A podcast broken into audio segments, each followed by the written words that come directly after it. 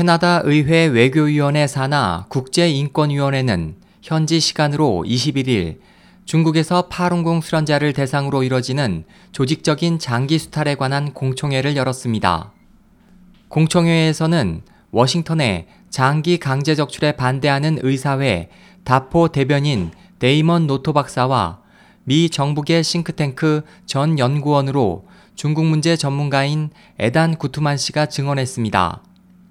노토 박사는 1999년 중국 정부가 파룬궁 탄압을 시작한 이래 중국 내 장기 이식 사례가 급증했다면서 중국 인터넷상의 장기 이식 광고에서 수주일 내에 적합한 장기 제공이 가능하다는 내용이 나온 것, 앞뒤가 맞지 않는 당국의 사형수 장기 제공설 등에 관한 증거 자료를 제출하고 현재까지도 여전히 감옥 등에 수감돼 있는 파룬궁 수련자들이 장기를 수탈당하고 있다고 증언했습니다.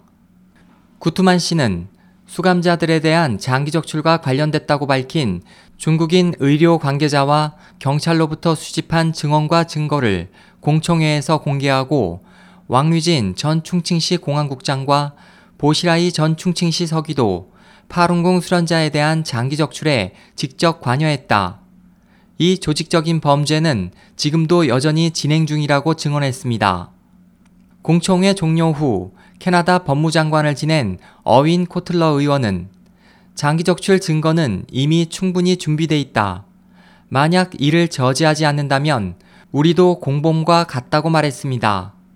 또 스캇 리드 의원과 웨인 마스톤 의원은 중국 정부의 장기 적 출은 이미 사실이 아니라고 부정할 수 없게 되었다.